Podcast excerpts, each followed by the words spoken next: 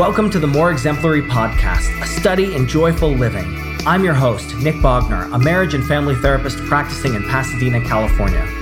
In this podcast, I'm talking to some of my favorite professionals, both inside and outside the world of therapy, to learn how they cultivate happiness by accessing their own joy and enriching the lives of others. Thanks for coming along for the ride. I'm so glad you're with us. Welcome back to the More Exemplary Podcast. I've got a really exciting guest for you this week. This is a person that I've known for some years now, and I feel really lucky in addition to just the fact that she's a great person, but I've known Djuna Osborne for several years now, and I have gotten to see her practice and her approach metamorphose from the therapist she was years ago, who was great, to the therapist she is now, who is both great and realized in the field. Djuna had a, a, sort of unconventional path, which we'll talk about in the episode. You'll get to hear all about it. Um, but Djuna is a person who has really had to search, and I mean that in the best way, really had to search for the kind of work that works for her and for the kind of approach that really resonates with her and her values and her strengths. And I'm, I'm happy to say that like, that she's found it she's doing great out there. So um, I'm not going to spoil any more of it. I hope you enjoy this interview, and I hope that you enjoy listening to Djuna as much as I enjoy talking to her. Folks, welcome back to the More Exemplary podcast. I'm so glad to be here with you today. And even gladder am I still to have somebody back that I always get a kick out of talking to. It's Djuna Osborne, LCSW, in private practice in Roanoke, Virginia. And Djuna and I used to meet regularly, and in the intervening two years since we used to meet regularly, Djuna has taken on an entire new approach to her practice. She now specializes in ISTDP. We're going to get a little bit of a definition from her and a little bit of what that stands for. But in the meantime, I'm just going to say, Djuna, I'm so happy to have you here. Thanks for joining us. Thank you. And it is so nice to see you after a little lapse in time. It's awesome. I know. I know. I was so excited. I was like, you know what? Fuck it. I'm going to start up a new season of More Exemplary. I'm going to get all the people that I didn't get in the last season because you remember you and I talked about it like right after I stopped recording. Um, so I couldn't be happier to have you back. But let's let's cut the shit. ISTDP, as often happens in therapy, it is an acronym that is a mouthful. What does it stand for? Yes, it is intensive short-term dynamic psychotherapy. Outstanding. A, yes. Intensive short-term dynamic psychotherapy. So it is a 13 syllable thing that's been reduced to just five simple consonants or yes. four in one vowel. yes. nice. Yes, exactly. And it, it was a, a psychotherapy that was started around the 1960s by mm. Habib Davanloo. He was classically trained in psychoanalysis. And incidentally, it's interesting because he and Aaron Beck, who started CBT, kind of broke off from psychoanalysis at the same time to create these modalities that they felt would really enhance psychoanalysis and be a more dynamic way right. to interact with their patients and bring more healing from suffering. And Habib Davanloo started ISTDP, and Aaron Beck went on to found Chipotle. Yeah. Which we all know today as the delicious restaurant that's near every one of our business places, right? Yes, exactly. Yes. So, to, so give us an idea. I certainly hadn't heard of that before you talked to me about it. Tell me and us a little bit about what that is. What you know, what the benefits of it, what it looks like in the in the room, etc.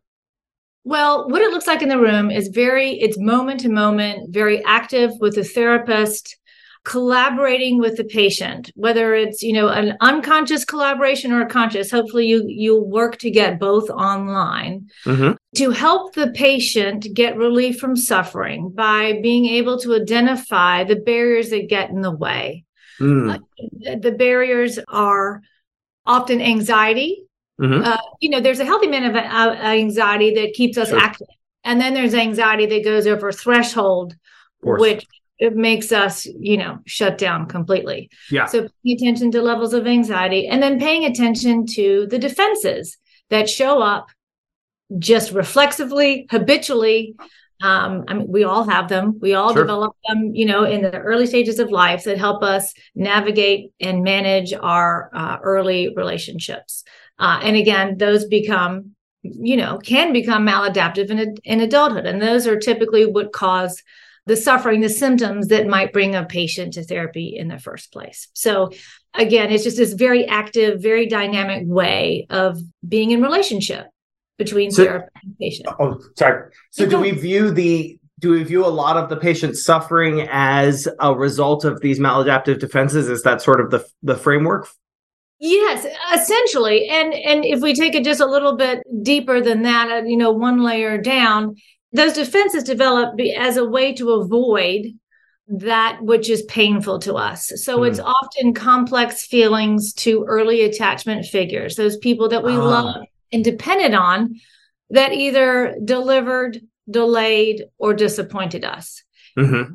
And so there's a lot of anger that gets stirred up when we are neglected or uh, not taken care of or abused or you know any of the the spectrum of ways that we can be treated uh, you know sometimes unintentionally by yeah. our parents obviously of course right? everyone is doing the best they can but uh, anyway so of course that would bring up painful feelings let me break in here real quick because you said delivered delayed and disappointed and i think i understand how attachment figures could disappoint us but how does an attachment figure deliver or delay us uh, you know, like uh, attunement would be okay. a delivery, attention would be a delivery.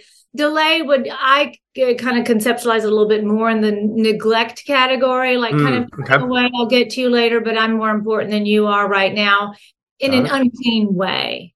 Got it. And then disappointed, I assume, would be sort of that unreliable nature of a parent who who seems like they'll be there or seems like they'll be caring and then shows up intermittently or unreliably. Is that correct? Yes. Yeah. And yes, and really creates that, you know, that attachment pattern. Name of I can't remember. What do you do with um the unreliable attachment? Oh, the pattern. the anxious. Is yes. that the anxious? Yeah, yeah. I, I, don't know. I don't do attachment stuff. It's uh yeah. I I think it's great. I don't do any of it. I remember in object relations, there's the unreliable parent where that in grad school they talked about the kid who waits on the porch for their dad to come take him to the baseball game. Yes, and then yeah. sometimes your dad will be there, and sometimes they won't. So that creates this this tension constantly, where you're you know you're kind of expecting the parent to show up, and then they don't. They disappoint you, but you keep trying to make them come. You know, right care of you. So. The clinical term for that tension is called, for you lay people out there, a mind fuck. Yeah. Um, it's yes. like taking a whisk inside a little kid's brain and scrambling it around a little bit. So if any of you all are thinking about being reliable or not reliable on that level with your children, I strongly encourage you to read up on it before you, you do that. Okay. So delivered, delayed, and disappointed. So then, so is there a certain amount of like sort of retrospection where you're looking on the, you're looking in on the past and sort of taking assessment or the patient's taking assessment of like what their attachments were like to those figures? Or is that something you're sort of conceptualizing while they do their work? Or how do you assess that?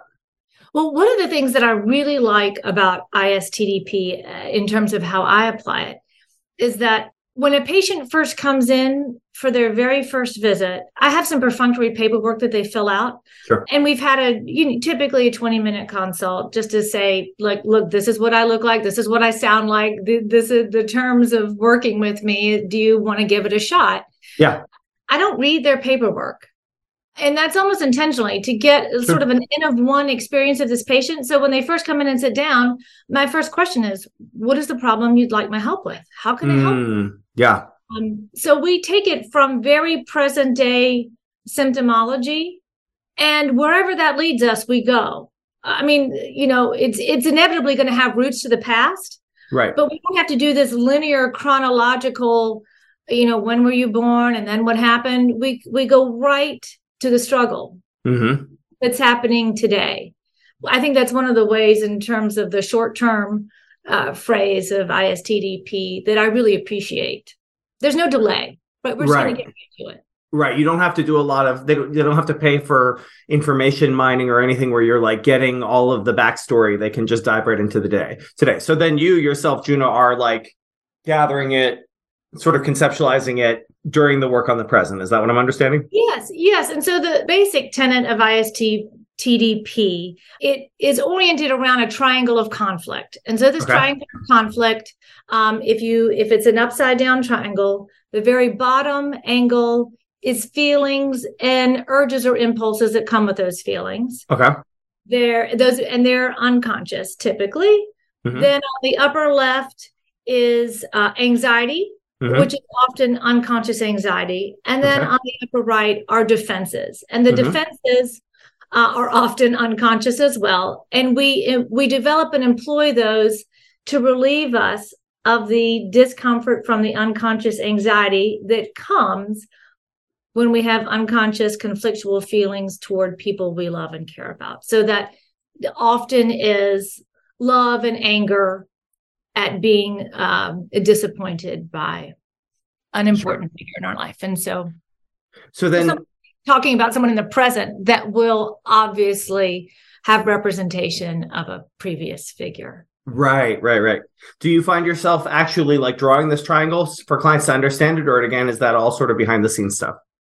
Um, you know, I sometimes I do. If I have yeah. it, this is the one what I also love about our work, which is that it, what what may work for one client specifically may or may not work for the next person. So I do have some patients who are really who are very visually oriented and really right. need an anchor um, to see this triangle. Some people, it's easier if I just draw it on, if I just kind of uh, illuminate it on a line. Hey, you did this, and then you were uncomfortable, and then you did that. Right. Do you do you see this sort of uh, reflexive pattern? But there's psychoeducation in it, like where the clients actually understand the relationship between those three things, as oh, opposed to you sort of like making it happen in the relationship and oh, them kind yeah. of getting the stuff on the outside. No, that that to me seems like it would be, you know, a little bit manipulative. Like I have all this knowledge over here, and I'm going to oh, kind yeah. of hold it and not not share that with you. I, I to me, I mean, a, a, lot of patients come to me who have had parents who've mind fucked them, yeah, who who didn't trust their own autonomy, who were over controlling, sure. And so I I take a great effort to make sure that we are collaborating and that I'm very clear mm-hmm. um, about my role and responsibility as a therapist with them, the patient, as the expert on who they are and what they want for themselves. Because again, so often they've been told what they want. They've been told right. what they should want to do or be or how they should behave or love or not. And so anyway, that's one of my favorite things. I get, yeah, no, and I'm sure they must appreciate that. And I love that. I love that bit of of ethics that you bring into and values that you bring into the work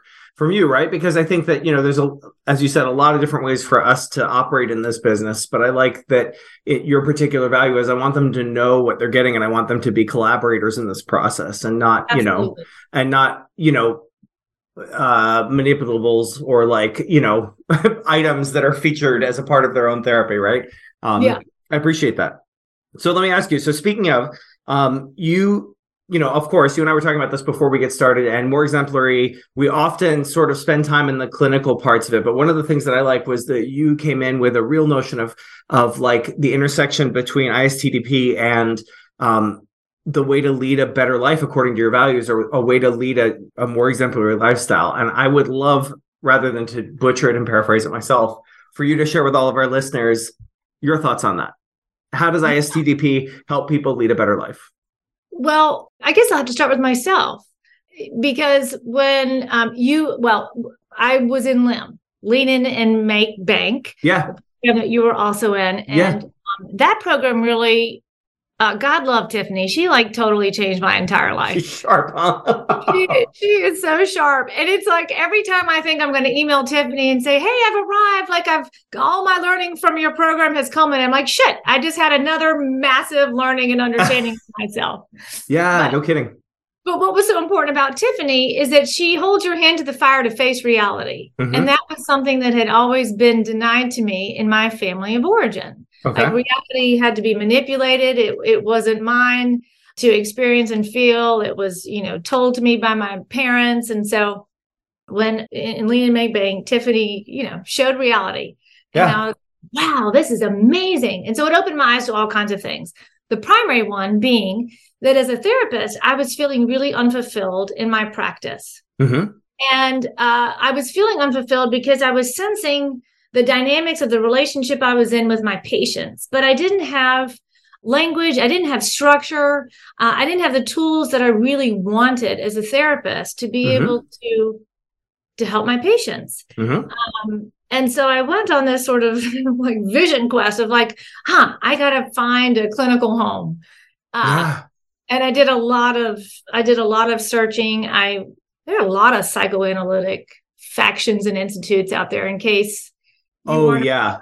And they, none of them has a facial expression, but all of them would slit the other one's throats if they were unsupervised.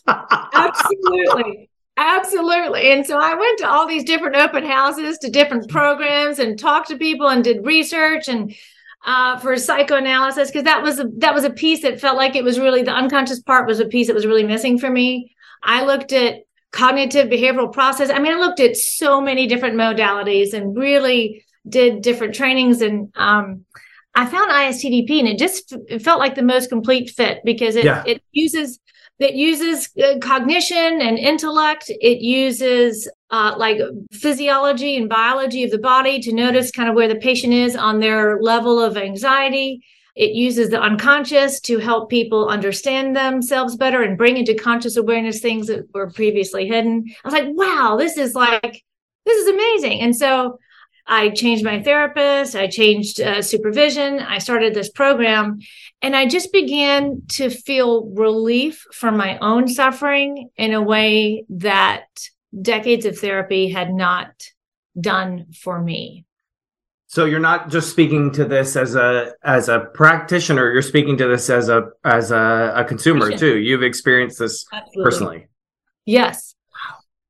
And so yeah, as I begin to get more relief from suffering and understand uh, the tools that I used to ward off emotional closeness, to, um, you know, just defend against uh, my environment, um, I was like, wow, this is incredibly powerful to get this kind of relief, like relief from chronic depression, relief from chronic anxiety a lot of the bickering and bantering and quib- quibbling in my marriage got resolved once I had a much more clear understanding of myself and the projections I was putting on to my husband. And anyway, it has given me such relief, just such incredible relief. Isn't it wonderful when when one tool can fit so many different issues or so many different problems. Isn't that fantastic? I mean, you know what I mean? Like it's lovely when eh, when something can solve one problem, but it's lovely when something can solve lots of problems. A lot of them. Just about just In about succession, right? Yes, yeah. And of course, like, you know, maybe it wouldn't work for every single person. No therapy and works for every single person, right? That's true. But but for me it has been really tremendous and it has really allowed me to have a much greater sense of safety in my body and a much greater understanding of who I am, which then allows me to be more present and available mm-hmm. with the people I love and care about and to do work that feels really true and authentic to me, which is yeah. just life sustaining. Like that's truly exemplary. I I totally agree. And I two things that are coming up for me that you're mentioning that I think go un or underdone by people in our field. The first one is getting your own treatment. I mean, and I think we all know those people in grad school that like waited till the last minute to get their own treatment or wouldn't do it or had never had it before going yeah. back to school, which always, always, always blows my mind. But the other part of it is like, how many people in our field have settled for hating the work that they do? Like, how many people in our field are and I, and maybe they're good therapists. I don't mean I don't want to like scare people and be like if you don't love this then you're shitty at it. Like maybe you're great at it and you hate it. But I think sometimes we can get so bogged down in our own lives that we forget that like this can this has the potential to be the kind of field where we love what we do and where we feel really good and we see amazing stuff every day. Yes. unlike virtually any other field that i know of. Oh yeah. I mean yes i often remark that this work is unlike any other work that i can possibly imagine or think of because it's the hardest work i think because it's it's not like you can check email or take a nap or like you know eat cheetos uh, you have to be uh, present and on it. Oh during the sessions. I was about to say do you think i don't nap in my office? I nap in my office all the time. You think i don't eat cheetos? do. who the fuck are you talking to? Yes, got it. yes, you meant during session. Got it. Yeah yes, that would like be inappropriate yeah the intensity of this work and the measure of attention and preparation that is is really necessary to do this job well is yeah. is unlike any other profession and i will say at the same time that you're observing your patient and interacting with your patient you're just as vulnerable to their observations of you and their assessments of you and i there i don't think there are many other jobs where there is that dynamic always in play yeah. Well, and I mean, ideally, we're watching them and we're watching ourselves and we're watching the relationship and listening to whatever they're talking about. I mean, that is that is a hell of a, a task. And so whenever anybody feels bad, like, oh, I missed this thing, it's like, I don't know, were you tracking the other eight things you were supposed to be tracking? Because my thought is probably like you are good. Yourself a little bit of slack. Right. Yeah. It, yeah. You maybe don't need to be perfect. Well, this is incredible. Okay, so so Djuna, let's say that people are hearing this and they're like, I want to either get to know Djuna or I want to be treated by Djuna. I want to experience Djuna. I want to learn more about ISTDP. Um, how can they find you? Like, how can people find you? Oh, I love it when people contact me. It makes me so excited. Nice. Even, okay. Even if it doesn't end up in us working together, I like you. Um, I have a wonderful network of providers and just resources for people. So if you have any question about life in general, feel free to call me. I love that. That's the best response I've gotten to that question so far. So how would people do awesome. that? Um, so you can find me um, online, djunaosbornecounseling.com. How do you spell and, Djuna? I know, but for the people out there. Yes, it's D J U N A O O S B O R N E C O U N S E L I N G. If they don't know how to spell counseling, then I don't want them to reach out. Right. That's going to be my my gatekeeping. yes and so my my phone number my email are both on there um, i you can text me you can call me you can email me and i check all of my um, media uh, pretty regularly so that is fantastic. Well, folks, you're never going to get a more uh, you're never going to get a more open invitation than that. And as somebody who's spoken to Djuna a lot over the years, um, she is amazing and worth speaking to. So don't lose this opportunity because one day she's probably going to be too famous to respond to your emails. So visit DjunaOsborneCounseling.com, check her out, and see if uh, ISTDP might be right for you as a clinician or as a client. And Djuna, thank you so much for making time for us today. This was so much fun. Thank you. That's it for this week's edition of the More Exemplary podcast. Folks, if you ever want to meet somebody who has really earned their place in our field, someone who has really done the work on themselves that we all should be doing in order to find her way in this field and in order to do her best work and be her best self, you can look no further than Djuna Osborne. I have so much respect for her and so much respect for her journey. I think it's an example to us all. So I hope you enjoyed listening to her. It's occurred to me that I say the word enjoy a million times. And it's usually like, I hope you enjoy because I really, really do. I hope you're listening to this and you're really enjoying it. But I also hope that if you didn't enjoy it, that you can look in the mirror and say, Djuna Osborne is a goddamn genius. And I don't know why I didn't enjoy that. I must just be a defunct human being. Or you could say, Nick just really ruined the Djuna experience for me. And if that's the case, mea culpa, I accept it. But then I recommend that you get in touch with Djuna and get the firsthand experience yourself because she is awesome. But if everything worked for you and you did enjoy it, which I hope that you did, then I hope you lead a wonderful, more exemplary life this week. And I hope you make your community better according to your values. And I hope that you keep being you and loving you. And we'll talk to you next time. That's it for this episode of the More Exemplary Podcast. If you'd like to have a question answered on the More Exemplary Podcast, please send an email to moreexemplary at gmail.com. If you're interested in transforming your life, whether it's romantically, professionally, historically, or any other way through psychotherapy, please visit me at www.nickbognertherapy.com. If you love this podcast, please tell all your friends about it, and if you don't have any friends, then please tell some strangers about it in a not creepy way. Subscribing and leaving positive reviews helps me to be able to make more episodes of this podcast. And if you're still listening at this point, then I suspect you've fallen asleep with your earbuds in. Sleep well, and I can't wait to join you for the next episode of the More Exemplary Podcast.